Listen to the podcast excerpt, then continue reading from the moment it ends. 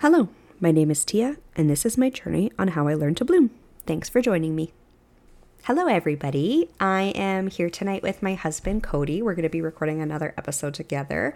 We're going to be talking about the mental load in a marriage, and we're going to be talking about our own specific scenario, which I identify as a woman. I was born a woman, and Cody is a man and identifies as a man. He was born a man. So, you know, this discussion is obviously like suited for one specific scenario. So, I always like to preface that whenever I'm talking about like gendered language or relationships because yeah we are in a heterosexual relationship and I don't know. I just, I never want to discredit or not include the fact that obviously there are so many different variations of relationships out there. But today we're going to be talking about our specific relationship, and that is that I am a wife and I have a husband. And yeah, I think um, it's just important to talk about the loads that we take on, whether it be like a mental load or a physical load or like chores or parenting, all of those things. I just thought it would be a fun discussion to have. Also, I listened to a podcast a couple of days ago where it was Chatty Broads, and I've talked about Chatty Broads before, Becca and Jess. It's my favorite podcast. It's the only podcast I listen to. They often have like a broad variety of topics on the show. And yeah, I don't know, maybe a couple of weeks ago, they had two therapists on who happened to be married, and they talked about like uh, communication issues, general marital problems, but then they also talked about like feminism and the pressure that mothers feel and the unfair load with that and all sorts of things. And, anyways, it basically just sparked some inspiration for me for this podcast. So I went and told Cody about it, and I'm like, okay, we have to record about this. So now we are going to do that. In fact, after I listened to that podcast, I don't think it was like immediately after, it was later on in the day, but Cody and I were sitting down after dinner or later on in the evening. I don't remember. I don't remember if the kids were in bed. I don't think they were. No, okay. Anyways, we were just sitting down at some point and I talked to him about the podcast that I listened to and yeah, just like sort of brought up the topics and I don't even remember how did it even start? What did I say to you? Do you remember? I don't remember. I just remember it was a like natural and productive conversation that we thought we should like elaborate on later and share in podcast format. Yeah. okay, well, I'm trying to think. I think specifically there was like a lot. Oh, you know what it was? Okay, I remember what it was. You have to stop moving that chair. It's gonna the sound is gonna pick up. Sorry. um, I'm just gonna leave that in there to be honest. um, okay, so I remember what it was actually. You know what it was? Uh, Becca and Jess, they had so the couple that they had on on Instagram, it's the angry therapist, which is the husband. His name is John, and then the wife is Vanessa. I don't actually know what her Instagram handle is. I want to say it's like just Vanessa Bennett, her first and last name or something. The so Vanessa because they had John and Vanessa on for the first like three quarters of the episode, but then they kicked John off, and then it was just the ladies chatting. And Vanessa started to talk about feminism and how obviously the feminism movement is great. Like, obviously, that goes without saying. It's like, it feels even kind of stupid to just say that because obviously the feminism movement is great. I wouldn't even be sitting here recording with you if it weren't for feminism, you know? Um, but then she also said, like, okay, I'm about to say something controversial, but, you know, feminism has also sort of put on this, like, unrealistic pressure onto women. And that pressure being that, you know, now we're expected to like be the head of the household in the sense of like, okay, we take care of everything. We take care of the entire mental load when it comes to like scheduling our entire family's lives, making sure our children are doing their activities, going to their sports, they're enrolled in kindergarten, they're going to preschool, they're going to daycare. Like that typically does fall on us. And then also we're expected to somehow be like the perfect mother, like a stay at home mother type ideal, and then also work and bring in money. And like, we just have to be so multifaceted in a way that I feel like men don't have that same pressure of being. And so she was sort of talking about like, yeah, feminism has sort of pushed us more into this like masculine energy of having this like stereotypical boss energy that didn't used to be a thing. And obviously, like when I think about myself, for example, I think about how you know, I'm a wife, I'm a mother, I take on this large mental load, I take care of our house, you know, I my child wants their room decorated or I want their room decorated for them, like I just do it. You know, I'm a podcaster, I just started another job, I have my own doula business, like there's so much about me and I love that. And I feel strong and powerful and capable. And also, it would be great to not feel so much pressure to do all of those things because I do wonder how much of everything I'm doing is societal pressure. So, yeah, that's that's sort of what Vanessa talked about and I sat down and talked to Cody about that, you know, like yes, just so grateful for the ability to uh, be an equal person and not be literal property to my husband. And also, it would be great if I could just sort of like settle in my feminine mother self and not feel like, well, I got to be bringing in money too. And, you know, I have to like lead our house in a way that I think a lot of moms feel these days. So, and then I don't, I don't know how it went from there. I think we kind of started talking about like the kids and how we want to prepare them mm-hmm. for life. And yeah. Yeah. How we would like push kind of a reset on any like um, automatic societal like programming or whatever we feel mm-hmm. like we had we were like okay well i had to probably like more than you adjust my expectations and and and um like my load that i was mm-hmm. taking on mm-hmm. like i had to adjust to that more than you had to adjust to that mm-hmm. and so i was thinking about raising at first specifically you know the boys but also like you know any any kids we have like our daughter as well I was yeah. like I want, we want to raise them all with a level like or a well-roundedness and an expectation of like what a human adult should bring to the table when you're interacting with other human adults and then more specifically in romantic relationships yes. later on in their lives that was kind of where we took that and yeah yeah. And then I and then I sort of bugged you about how I felt like you were not capable of being an adult when you first moved into my apartment, which mm-hmm. then turned into our apartment. And we talked about that a little bit. Yeah. I think we could go into that a little bit if you want to talk about how we grew up and what we saw from okay. what yes. like a person of our gender was expected to do and then yes. how that translated into how okay. we lived with other people. So I think it's a little bit of a tricky discussion because we grew up in very different households. I grew up with a single mother the majority of the time. Like, okay, yes, I had a stepdad at some point, but in the big picture, for the majority of my upbringing, it was with a single mother who was very strong and boss energy. And so I didn't really grow up with uh, stereotypical gender roles or like a form of sexism in my house, I would say. Because, yeah, it was mostly just her and I. Like, even my sister, she's so much younger than I that it was my mom and I for a really long time. And so, you know, I grew up basically being brought up like, you got to look out for yourself. You got to do everything by yourself. And it's, it's, it's you or nobody, basically. Like, so I don't know. That's a tough, like, I don't, uh, yeah, we grew up so opposite, but I feel like it's hard to compare our situations because they were almost in different categories.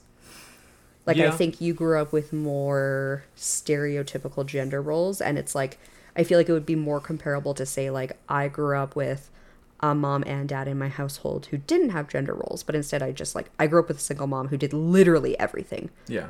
Like there was no even my dad didn't live in the same province as me and any stepdad I did have like he was not uh, the epitome of get her done dad. Like, my mom has always been the one who repaired anything. like okay so i guess that is kind of comparable because so when i did have a stepdad my stepdad was not the type of person to fix a leak in our kitchen faucet that was my mom my dad was not my stepdad was not the type of person to uh you know fix something on the car if it needed to be fixed it was like my mom actually didn't really do that much car stuff. It just went to the mechanic. But yeah, like my mom did everything. I don't remember my stepdad really doing those sort of gendered roles other than going to work, obviously. Yeah.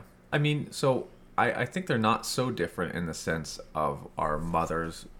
Like, you, your mother had to also work and then do everything. Yes. Whereas my mom wasn't expected to work, and she did for like a period of time, like when me and my siblings were older and in our teens. Right.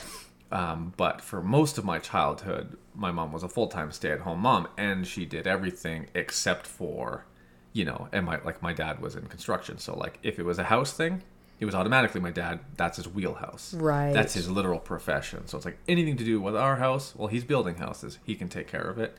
And then our cars mostly went to the mechanics too. Dad actually didn't do a lot of work on the cars himself.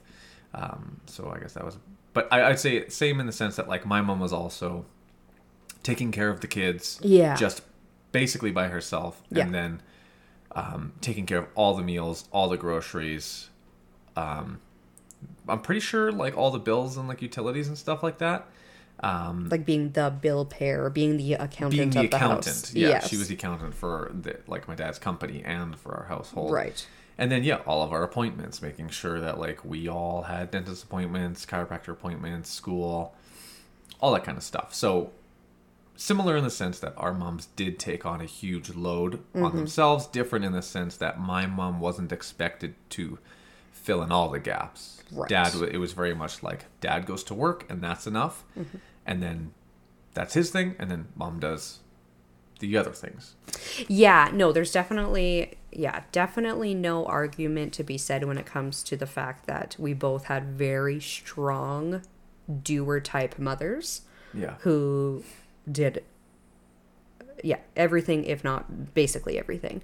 I guess. I guess I just feel like it's still different categories because yeah, my mom was single, you know, and then yeah, I guess the really the only time I can compare is ah yeah, I, I I don't know. It's there is something different to be said about like okay yes your mom did everything and gosh i still see her do everything you know? Like she is she's the doer of the house. Um i don't know. It's it, it's just different when you're single and maybe i'm being like a little bit defensive right now because i used to be but i yeah i would just say there was like still gen- like there was gendered roles in your house and there wasn't gendered roles in my house Right. Yeah. So, yeah, I guess we've set up now how you grew up, how I grew up, how we're similar, how they're different, and then now we can push off to how that affected us in our adult lives. Yeah, so after that. so you moved in and you were like, "What's cooking?" No, not what's cooking. You're you're the chef and always have been. Yeah. You were like, "What's cleaning? How do I do that?" Wait, I have to clean. Wait, I have to pick up after myself. Wait, I have to scrub the toilet. Have you ever scrubbed the toilet? One thing I will say that is like I, I, I don't know. I don't it's just like it didn't seem to come up, but I cleaned I had my own bathroom for like years uh-huh. and I cleaned it every single week. Like, yeah, mom had to bug me, like, hey, remember, like, it's Saturday again, get in there. But like, other than me being resistant and lazy, like I cleaned that bathroom, the tub, the sink, the toilet, the floor.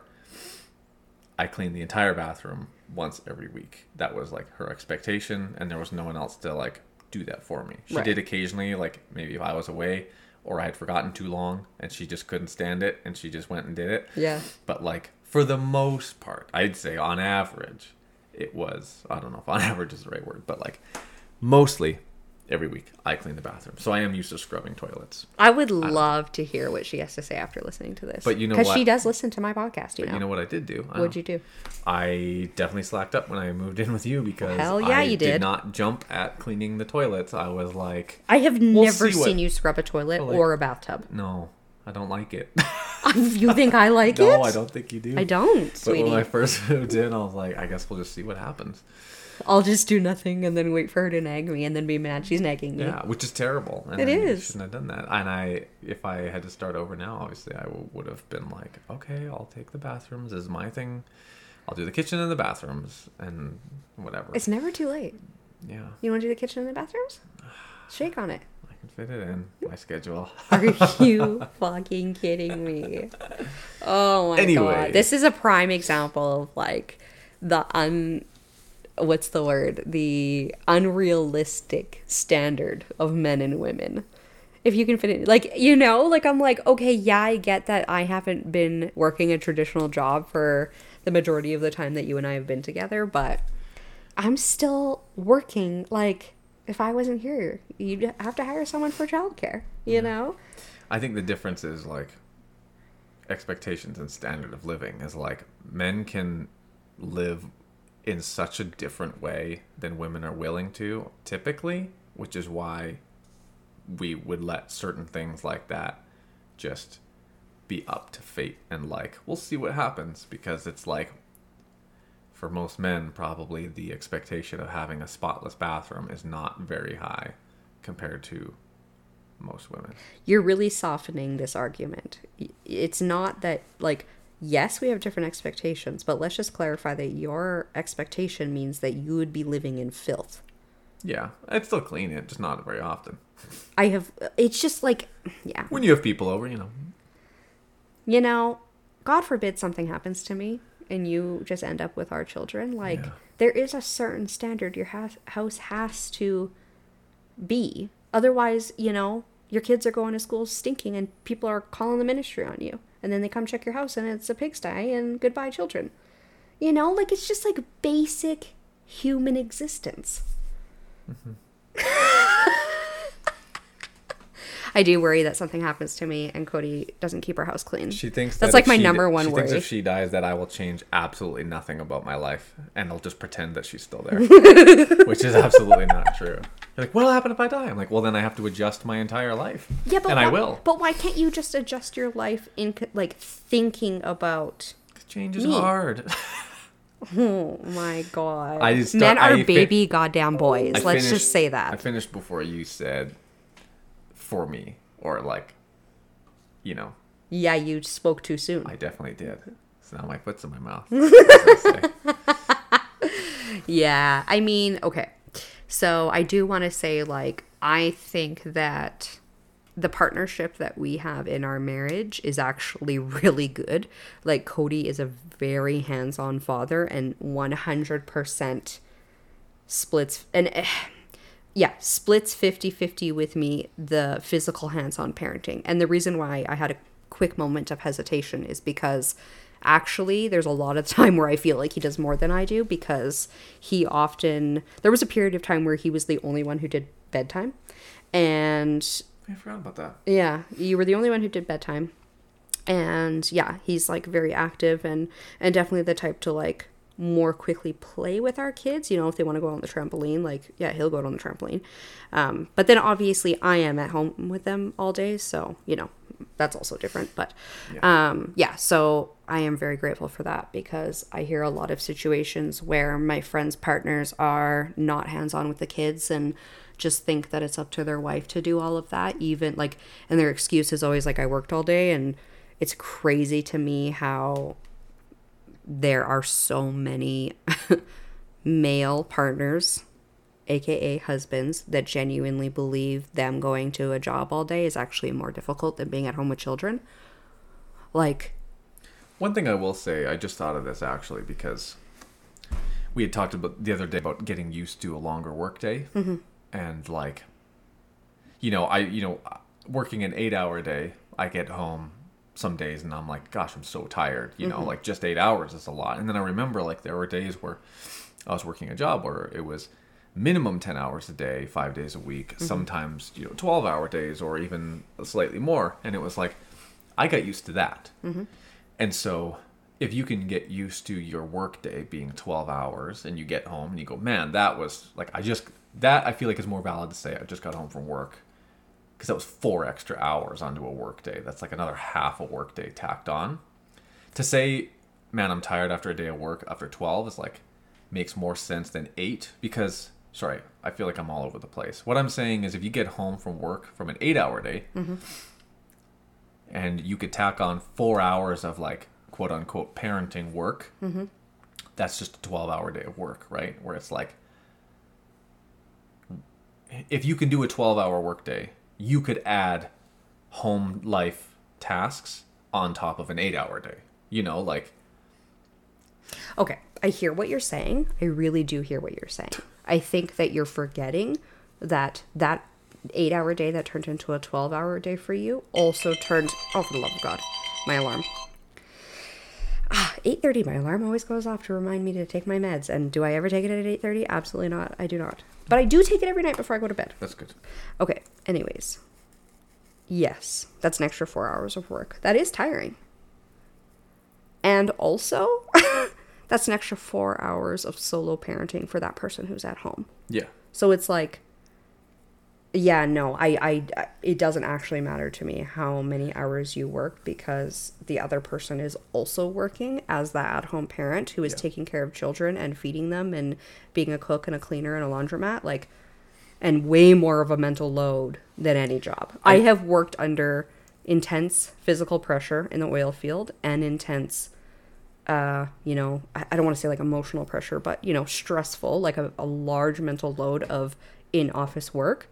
Parenting by far is way more difficult. I think you missed me a little bit, and Tell probably me. more of my delivery. I wasn't focusing on justifyingly saying that you're tired after 12 hour days at- a job. What I mean is, if you can get used to a 12 hour workday at the job, you can get used to picking up more of your home life burden after an eight hour day. That's what I was really getting at. What I'm saying Oh. is like, I used to have zero load when I was single getting home from a work day. Yes. Eight hours, I would get home, I would read a book, I would drink wine, I would make any kind of meal at any time. I could have a nap, I could play video games, whatever. Mm-hmm.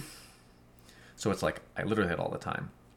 And then now eight hours, I get home, and you know the first people to greet me usually are the kids, right? Mm-hmm. And it's like sometimes they don't always need me, sometimes they do, but I'm like expecting when I get in the door now that like I step in the door, my first thing is going to be interaction. I'm mm-hmm. not going to go, hey kids, just let me sit down for a minute. Like sometimes that happens, but I say for the most Not part, very like, often.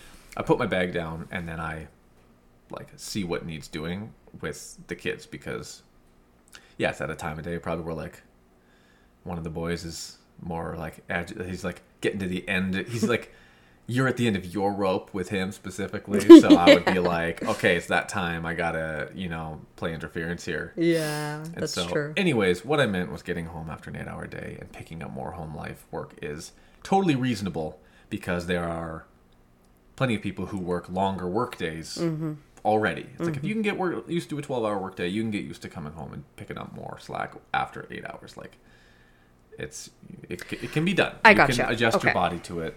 Yeah, I did not pick up pick up what you were putting down. At I all. don't know. I didn't know how to say it any clearer, and I just said it. I just said it. I think I said it like three times, the same way instead of. You're like maybe way. if I just repeat myself, just it will make going? sense. keep saying 12 hours, 8 hours, back and forth, and then they'll get it. No, that makes sense to me for So, sure. And you know, okay, I know this is like slightly going off topic, but I I just want to say it. Like the other thing I want to say is, you know, okay, let's just say you work, you know, okay, so you work eight hour days at your traditional out of the home job.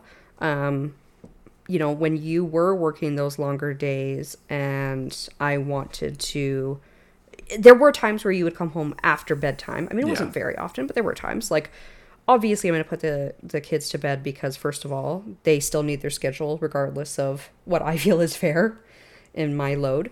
Second of all, like, just because I love you and care for you, I want things to be easy for you when you get home. So I do like, I know that I'm being like very feminist in my delivery, saying like, I, you know, you worked all day, I worked all day, you get home, it's even Stevens. Like, I under like I still think that in theory. And with that being said, like I love you and I obviously want to make things easy for you. So, you know, if it's a scenario where you're working all day long, like I'm going to happily make dinner. I'm going to happily take care of the kids so that when you come home you don't have to do any of that if you've been out of the house for 15 hours like, you know, there's there and there's nothing wrong with that. There's I feel like there was a, a long period of time where I was really stuck in feminism. And so I was being like a bit stubborn about it. Like, well, that's not very feminist of me. And it's like, you can be a feminist and also follow your heart and what you want to do for your partner, then that's totally okay. Yeah.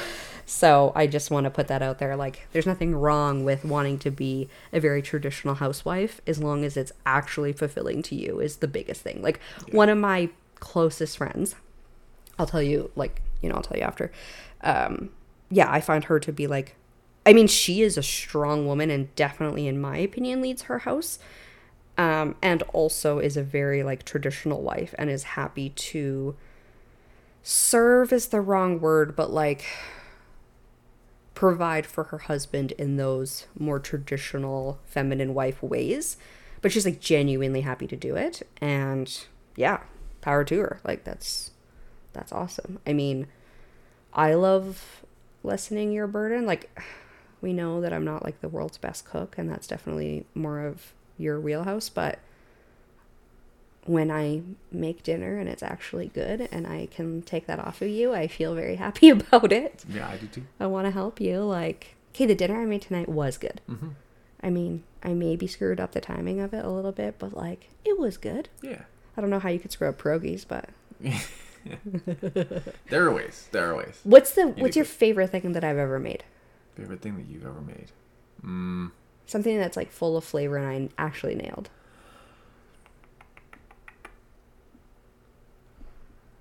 dude, no. There might have been an iteration of a stir fry that you did that, like, Yeah. you you you had the right sequence of things all at the right proportions to my palate. Nice. Probably one of them that wasn't to your palate. Like, Yeah. I was like, you were like, oh, I made this one too sweet. And I'm like, no, it's perfect, or something like that. Yeah. That's typically what it is.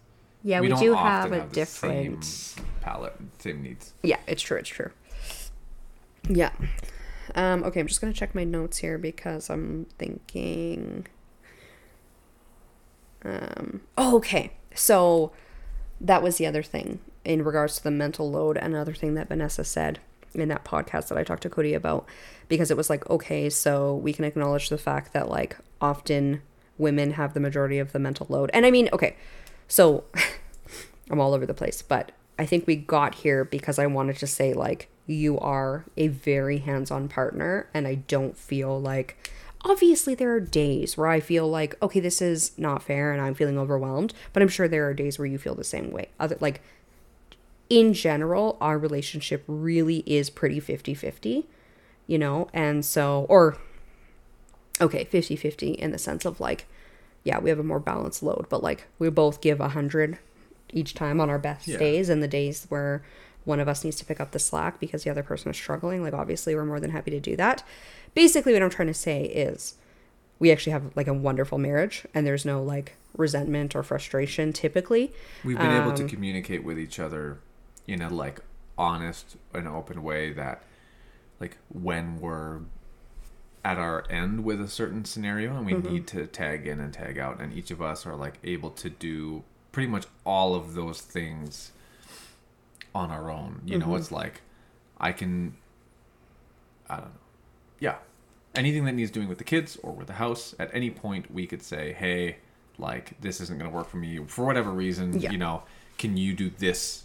Can I trade you or whatever?" And Yeah. we're pretty good about just being like absolutely, you know, so long as we're feeling like we're respecting the other person and not just being like, "I just don't want to do any of this." You yeah, not it all." taking advantage. you know if Yeah. one child is is somehow not vibing with us and is just giving us grief Mm-hmm. we'll be like okay we're switching who's putting who to bed and then that will ease probably both of ours or at least one of our like stresses you know Yes. stuff like that Yeah, for sure. Like, okay, so I I need a lot of sleep and I don't know if it's because I am female or if it's just because of who I am or I also have like an autoimmune disease and so we, I don't know, but I I definitely need more sleep than the average person and so there are a fair amount of time where I say to Cody once he gets home from work like I need to nap.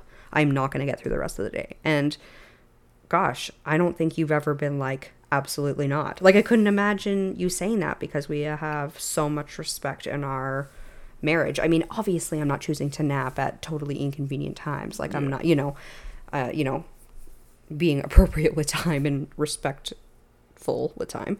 Um, but yeah, you're like, no worries, babe. You know, nap if you need to nap. So yeah, we we really have good communication and we have put in a lot of work, but also therapy has been great for us. Mm-hmm. I mean, I don't want to act like we're just like perfect and we're just unicorns. Yeah. And we don't like gosh, we don't even have it figured out. last night, can I talk about the fight we had last night? Yeah. The fight that was like is it was that even a fight? Yeah, I don't know. Would I- you I- I- classify that as a fight? you'd have to even refresh my memory on what happened. Okay, so we were sitting at the kitchen table and it was like the end of the night. And it, actually, we had talked about potentially recording this episode last night. And so we were kind of like at the point in the night of like, okay, which direction do we go in? And I had just made apple crisp. And so we had eaten that. We, had, we were drinking wine. And for some reason, we were looking at our Google Calendar because we have a Google Calendar that we both keep on our phone so that we're like in the loop of each other's appointments. And it's not like, oh, hey, babe, I'm going to game with someone tonight. And I'm like, what the fuck? We have an appointment tonight, you know? So that was a, okay. Side note, that was Cody's idea because I fucking had a meltdown one night and was like, I can't keep track of everybody's appointments. I'm to scream. And I think I like was so mad that I like left. Like I went out for a breather or maybe I like Yeah. went into the bath or something and he once I came back and I was calm, he was like, "Look, babe, let's do Google Calendar and we can solve this problem." And I was like, "I'm so in love with you and want to jump your bone right now." Um sorry, mom. Um so anyways, that was a side note. But we were looking at the Google Calendar last night and I had seen that there was two appointments for Cody that were the same thing on different days and I was confused and I was like, oh, what the heck? And, anyways, I had put it in on the wrong day, but he had put it in on the right day at the wrong time. And I was like, why wouldn't you just put it in at the right time so that you don't get the time mixed up? And he was like dismissive, in my opinion, and just like, oh my God, stop talking. Like, I know what I'm doing. But like, not in a way that was like, oh, don't worry, babe. I got it figured out. He was like, stop. Like, I'm fine. And I was like, ew. And then I lost it because, I mean, okay, to say I lost it is probably dramatic, but like I got pretty upset because, well, at first I didn't know why. I just got mad at him and I was like, oh my God, I'm so sick of like having to take care of you and babysit and blah, blah, blah. blah. And I like, I definitely overreacted. And Cody will often like act like we're not fighting when we are, which is just like extra annoying. Like I'm sitting in silence and he'd be like, Yeah, so like, okay, what do you want to do now? And I'm like, Ew, don't even talk to me. Like I'm not mad at you right now. And so I said, I need a minute. And so he went to the bedroom and read. And I think it was literally two minutes later that I went in the bedroom and I was like, okay, I think I know what it is. I think that I'm feeling very overwhelmed with the mental load right now. And it was like just a bit triggering for me to think about having to take on another thing. Like I was like, I'm just picturing you frantically missing the appointment because you put in the wrong time or like you frantically calling me to be like, oh shit, what's the time again? And me just being like, are you fucking serious? Like, you are a grown adult. And so, yeah, I was able to like think about it critically and realize what my problem was. And so then I basically just went to him and said like, okay, this is my problem. Like I'm I'm actually just feeling anxious that you're going to make this my problem and I don't think it should be. Like you can take care of your own appointments. And then he said to me like, can I say like Yeah. do you want to I'll- put in anything? Sure. I just in my own uh like aloof slash chaotic way. or I rather I explained my aloof slash chaotic way of dealing with such instances and walked her through how I would pinball my way to the correct time of my appointment. Because I was like, yeah, yeah, I know I put it in the wrong time. I just kind of put it on the day because that's what was most important was remembering what day it is. And I'm like, I explained that I will get so anxious knowing I have an appointment that day that like my whole day is kind of consumed by anticipating all the obstacles I might have for that particular thing. Like, what if I get lost? How much time do I need if I get lost? If I don't get lost, or it's like, how soon do I need to leave the house?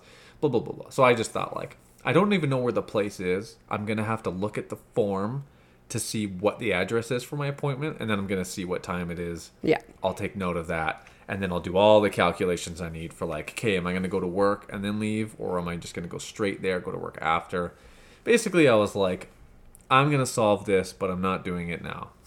Yeah, and I And find that so don't like that. annoying and but but okay, so you know, I'm having my feelings, whatever. I, I know I overreacted, but my feelings are still valid.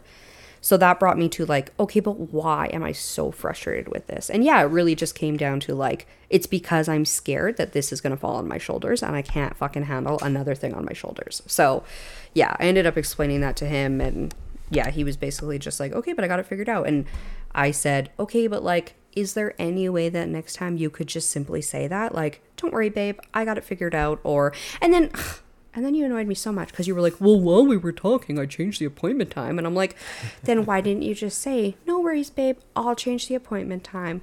But again, like, yeah, not wanting to sort of steamroll him and make it like, well, because I feel this way, he has to change his behavior. Obviously, he's valid in his thought process, but I think that we have a good balance of like, either one of us has a problem we talk about it. Sometimes we fight about it, but then we always end up resolving it because we can see each other's perspective at one point or another in the night, and then we can talk about that once we really like calm down and realize yeah. each other's perspective. Yeah, it just goes to show that you yeah, you can't communicate if you're basing all of your words on just your emotions mm-hmm. because you're not thinking as clearly. So it's like every fight has or every argument has the like irrational stage mm-hmm. and then later you do the rational stage. And so for me, you so like your your like emotional response was a like you were feeling defensive because you were worried about um, something that was going to affect you mm-hmm. and so you you you know overreacted to that and then i overreacted in a defensive way because my instinct was just like, hey, why the hell am I being attacked for literally nothing? This mm-hmm. is like so small.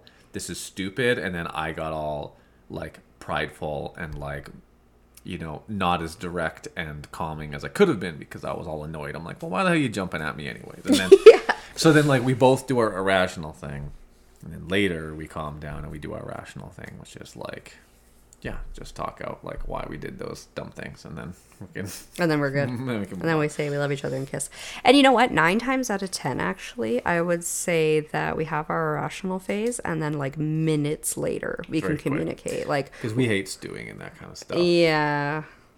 And you know what? That's not for everybody. Some people need to wait until the evening or the next morning. And I don't believe in the whole like don't go to bed angry thing personally. Like I think it's to- like I don't know if I could go to bed angry, but I don't like that as like a overall rule for marriage. I think if someone needs overnight to think about something, there's nothing wrong with that. Yeah, you can't force resolution. No, absolutely not. So I get that, but I think it's good to have a goal to like try to work through it so that we don't prolong, you know, anyone's mental suffering about yeah. like worrying about outcomes or whatever. If you don't know what someone's thinking, there's nothing more like stress causing than worrying about what someone else might be thinking. Yes. You know, so it's like that for that reason. It's just helpful to get it out sooner so that at least you at least you know because you might have totally missed the mark. You might be upset and you're like, I need to think about this, and they're like over it, yeah. and you're just stewing for a whole day before you like approach them and they're like, "Oh no no no, I'm fine," and then you go, "Oh okay, I was gonna, I was ready to be mad," and then I sat with that for a whole for a whole day for nothing. I wasted a good worry. that kind of, I know that we're like a bit off here, and we'll circle yeah, yeah. back, but um, it just reminded me of the fact that like you really can't assume what somebody's thinking, and then on the other side of that, you don't know what somebody's like where they're at unless you say your feelings. Nobody is a mind reader. And I think that's another thing that's an issue in a lot of marriages. Like, okay, here I am talking like I'm a goddamn expert, which I'm mm-hmm. obviously not. But yeah, I think that just to say, like, we struggled with that to a certain extent. Like, how many times have I told you I'm not a mind reader? But then, like, you also have to say that to me. Yeah. It's so natural to assume things as humans. And yeah, I I just feel like I've heard of so many instances of like partners being mad at each other, but they're not communicating about it, or they have an issue and they're not communicating. And I'm like, literally just talk about it. Like, I am the kind of person who I have a really hard time. I can internalize definitely in certain situations. Typically, though, like if there's a conflict between Cody and I, like I can't keep my mouth shut. Like I think I verbalize, what did I just say? Verbalive. I verbalize the majority of my thoughts when I'm with Cody. Like I have to say what I'm thinking to get it out. Otherwise, I just feel too bottled up and I actually think that like although I wouldn't necessarily call that a strength of mine in all situations, I do think it's become a strength in marriage because it's forced us to talk about literally everything. Yeah. Yeah, I'd say one, one of our most like common phrases between each other is we'll just be like, "Hey, are we friends? Yeah. We're still friends, right?" yeah, yeah, yeah. It's like, cause yeah, if we're if we're unsure, we're like, they seem a little like cross with me.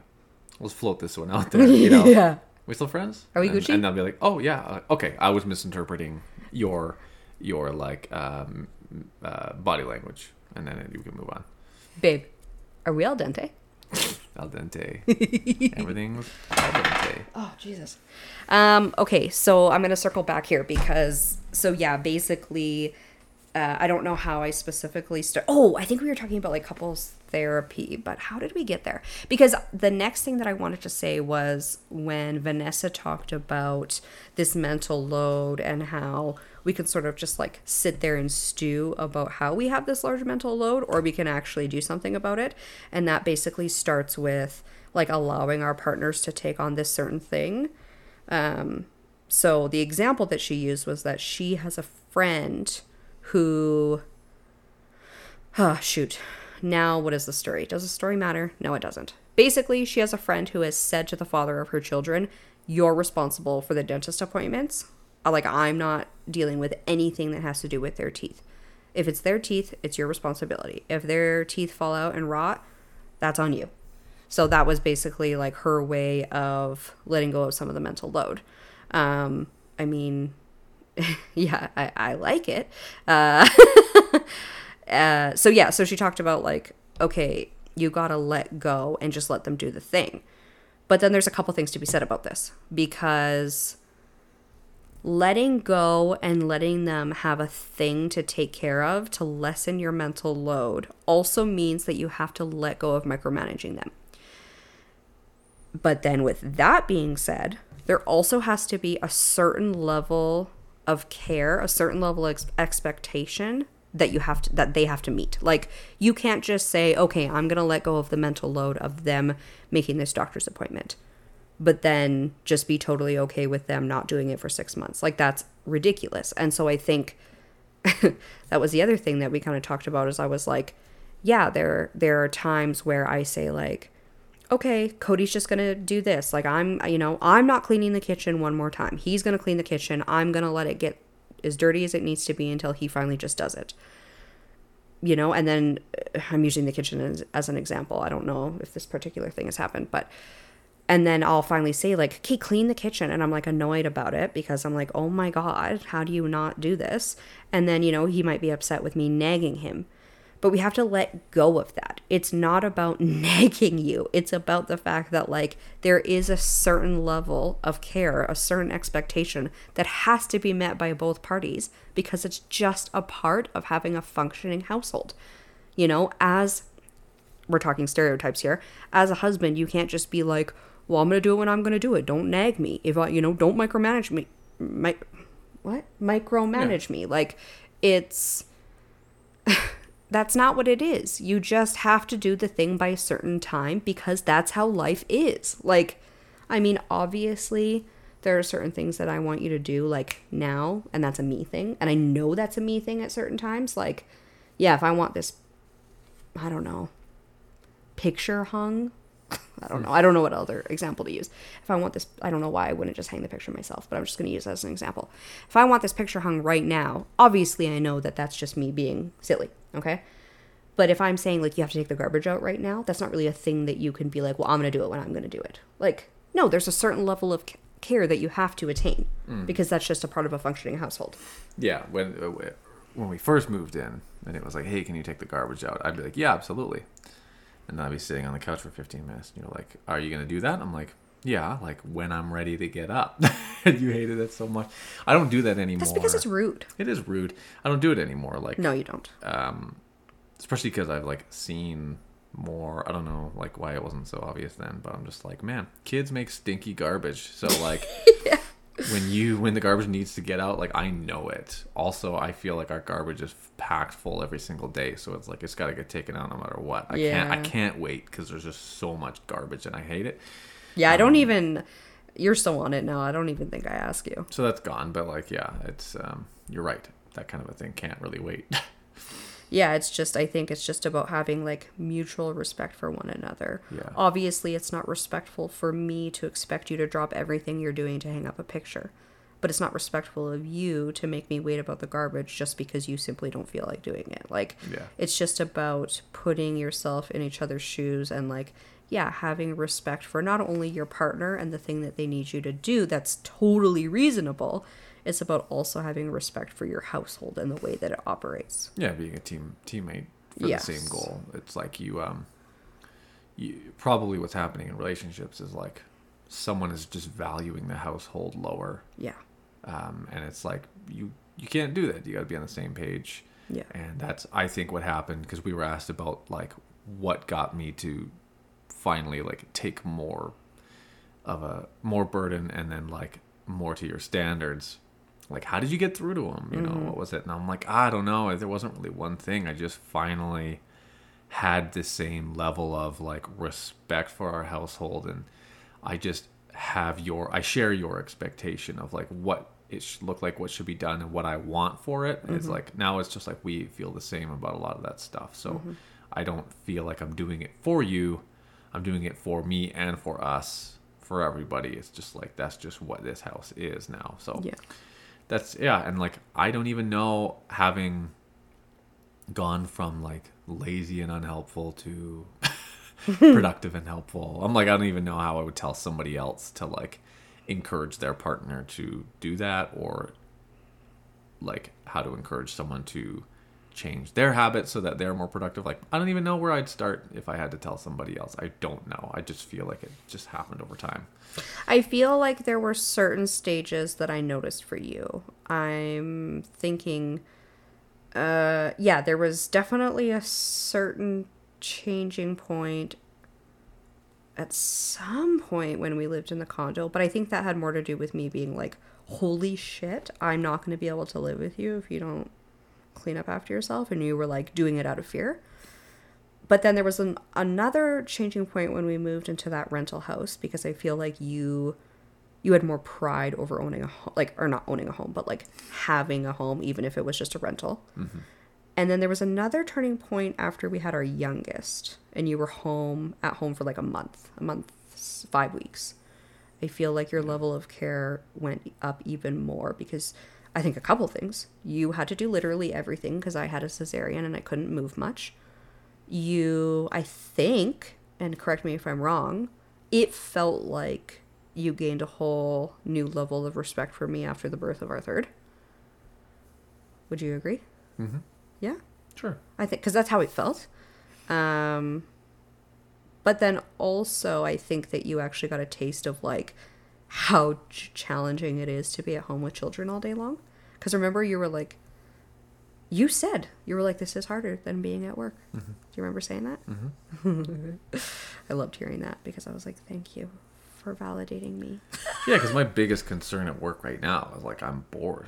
You know, yeah it is physically strenuous some days more than others, and like I do come home physically tired. I've had jobs that were much more physically demanding, more consistently. Like this current job is just like, yeah, I just struggle with being bored, and that's uh, not a bad problem to have when No. the opposite is like, yeah, you're struggling with overstimulation.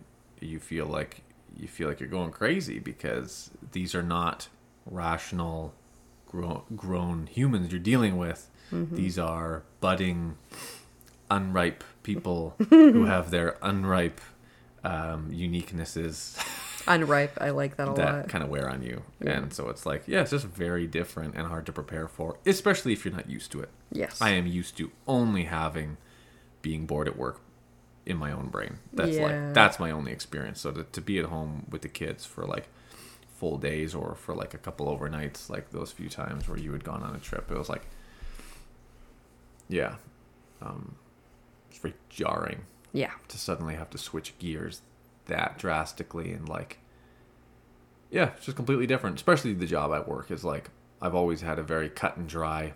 Here's what needs to be done, do it, and then it's over, and you know how to do it, so that's not an issue. And typically, it's like you're one, you're the only person doing it, or one of very few people doing working with to do it. So it's like there's no interference, right? But with kids, it's like you don't always know what they're gonna need next, and you're not always gonna know like how they need next. You know, they all they'll like they'll have different demands and different emotions that you have to adapt to in the moment, and yeah, it's it's um, just totally polar opposites to what I was used to. So that can be jarring as well. Yep. Yeah, it's difficult. Yep, totally. Yeah, totally. Yeah, it's. I just can't even stress how much more difficult it is than going to work. And sometimes I feel guilty, like talking ill of it, because obviously I wanted to be a mother. I want to be a mother. Like, it's, yeah, it's not something that I would ever change is having children because they're absolutely the number one joy in my life.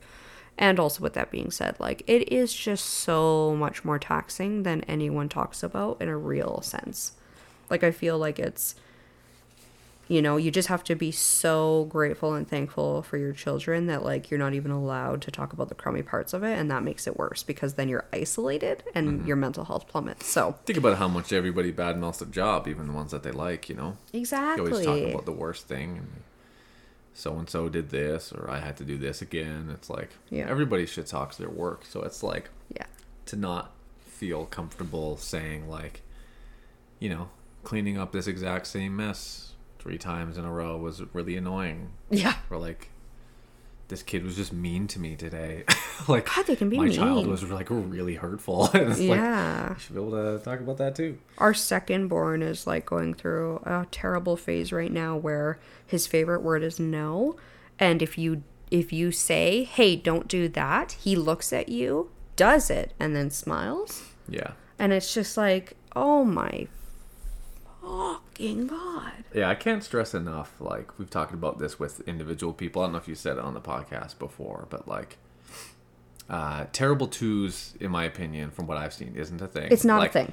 Two-year-olds are curious and rambunctious, Mm-hmm. and that's awesome. But they have a certain new capability in their brain at like three years old and, and on that is just they're capable of so much more and like bordering on what we view as like malicious. And it like it really just changes. So twos is like yeah they're a crazy young kid and they're messy. Threes is like they're starting to really know how to push your buttons and they're mm-hmm. getting good at it because they're really smart. And that's the big difference that i've seen is like he's Yeah. just so quick and he knows he you see it in, in his eyes he knows exactly what he's doing. At two year olds they don't know what they're doing Yeah. they're just doing it they're just all impulse Yeah. three there's like some premeditation going on Yeah. that's what i would say so anyways quick aside Yeah, I feel bad because I have friends who haven't experienced three year olds yet, and I'm like, I don't want to be that person that's like, oh, you just wait, because I hate that. I think It's it's, like, it's so annoying and condescending and not validating in the slightest. So I never want to be that person, but I think it. I think, like, no, dude, you're a two year old. Like, and okay, but that's the other thing. I'm like, maybe that's just our kids. yeah Maybe other people's kids, their worst age is two. Obviously, every child is different, but yeah, in our experience, two is nothing and three is. Uh, I have nothing. Thank you, thank you. I'm like, I have nothing appropriate to say right now. Frightening. Oh man, it's rough. Anyways, I wonder what it's gonna be like having to say to you, like, okay, yeah, you gotta find, you know, the next acting school and interview them and ask their rates and set that all up and go to the practice and you know meet the emotional needs of our child by ensuring that they're having a good time and they're feeling safe and protected and therefore enrolling our children and dealing with the financials. Like i'm just like yeah i can't even imagine you doing all of that because i do all of that yeah it's just bizarre like I I'm curious to see how you handle that when that time comes I would like to say arrogantly, confidently, maybe not arrogantly, Eh, confidently that I believe that I could do anything if I really felt like that was something that I could like do fully. Like Yeah. you know, to think about it now is such like a half.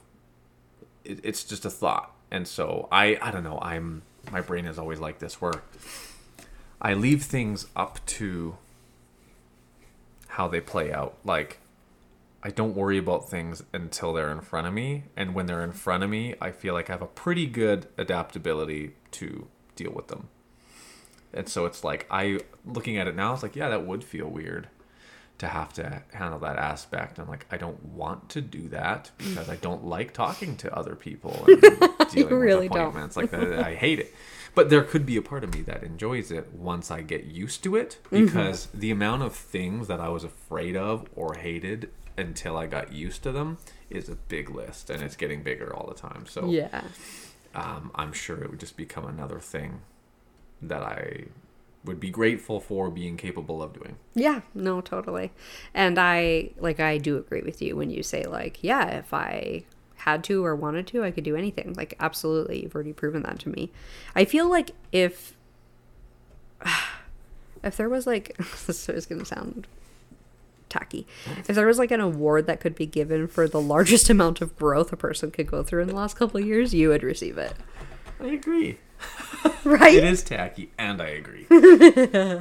That's a beautiful thing about life. Two things can be true. That's right. we are really learning that in our marriage too when it comes to like feelings and yeah there's it's not about who's right it's about the fact that like we are just our own people with our own experiences and you know how we experience things like both feelings and beliefs can be true that's the that's the wild thing about life and i think that's something that like a lot of people lack they just think like nope there's a right or wrong and i'm right it's annoying Yeah.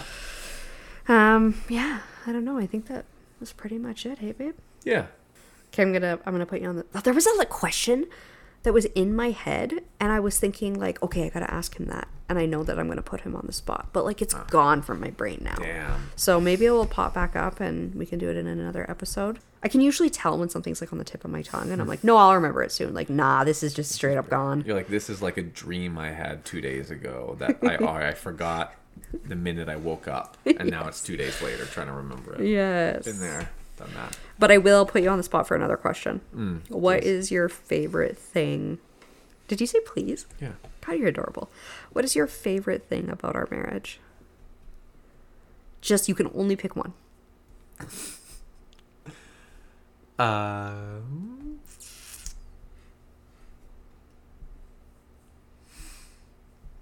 It seems like cheesy to say our communication, and but that's true because what I'm talking about by communication is encompassing our conflict resolution, Yes. our like sweet talk, Yes. and our goofy talk. Yeah. The way we can talk to each other and like total nonsense that even has our brilliant daughter stumped. She's like, "What on earth are you saying?" And we're like somehow communicating in a way that she doesn't understand. I'm like, oh, "It's just so funny how weird we can be, and we get each other." I like that that we can be maximum goofy, and and it's well received. It's al dente. It's al dente. Yee. I just got Cody to fist bump me in a hang loose motion. So pinky to pinky, thumb to thumb. Oh, we haven't done that in a hot minute. And then our tiny hang loose Our time. and our tiny devil horns, where we barely poke our fingers past. But like knuckles. literally, why is your pinky so short? I'll never get past it. It's probably some sort of evolutionary advantage, you know. you would say that. What's what's the explanation for your extra long big toe? balance. You do most of your balancing off your big toe. You know I have superior cat-like balance, and You do actually. undeniable. You actually do have good balance, and I have. Sprinting, perhaps more torque. Longer your foot, more torque you got on your takeoff. I got Uh. like three extra horsepowers from my toe. Our youngest has his extra long toe too, and that's really funny to me. Yeah, gonna have incredible balance. Yeah. He already does. Steady on his feet. Thanks for listening, you guys. You know what I'm gonna do? Typically, I end with like my very uh, like I, you know, I put in my like ending. I'm just gonna go ahead and roll it out right now. But stand by, I need to pull it up. You know what, you guys? Thanks for listening while we learn to bloom. Cheers.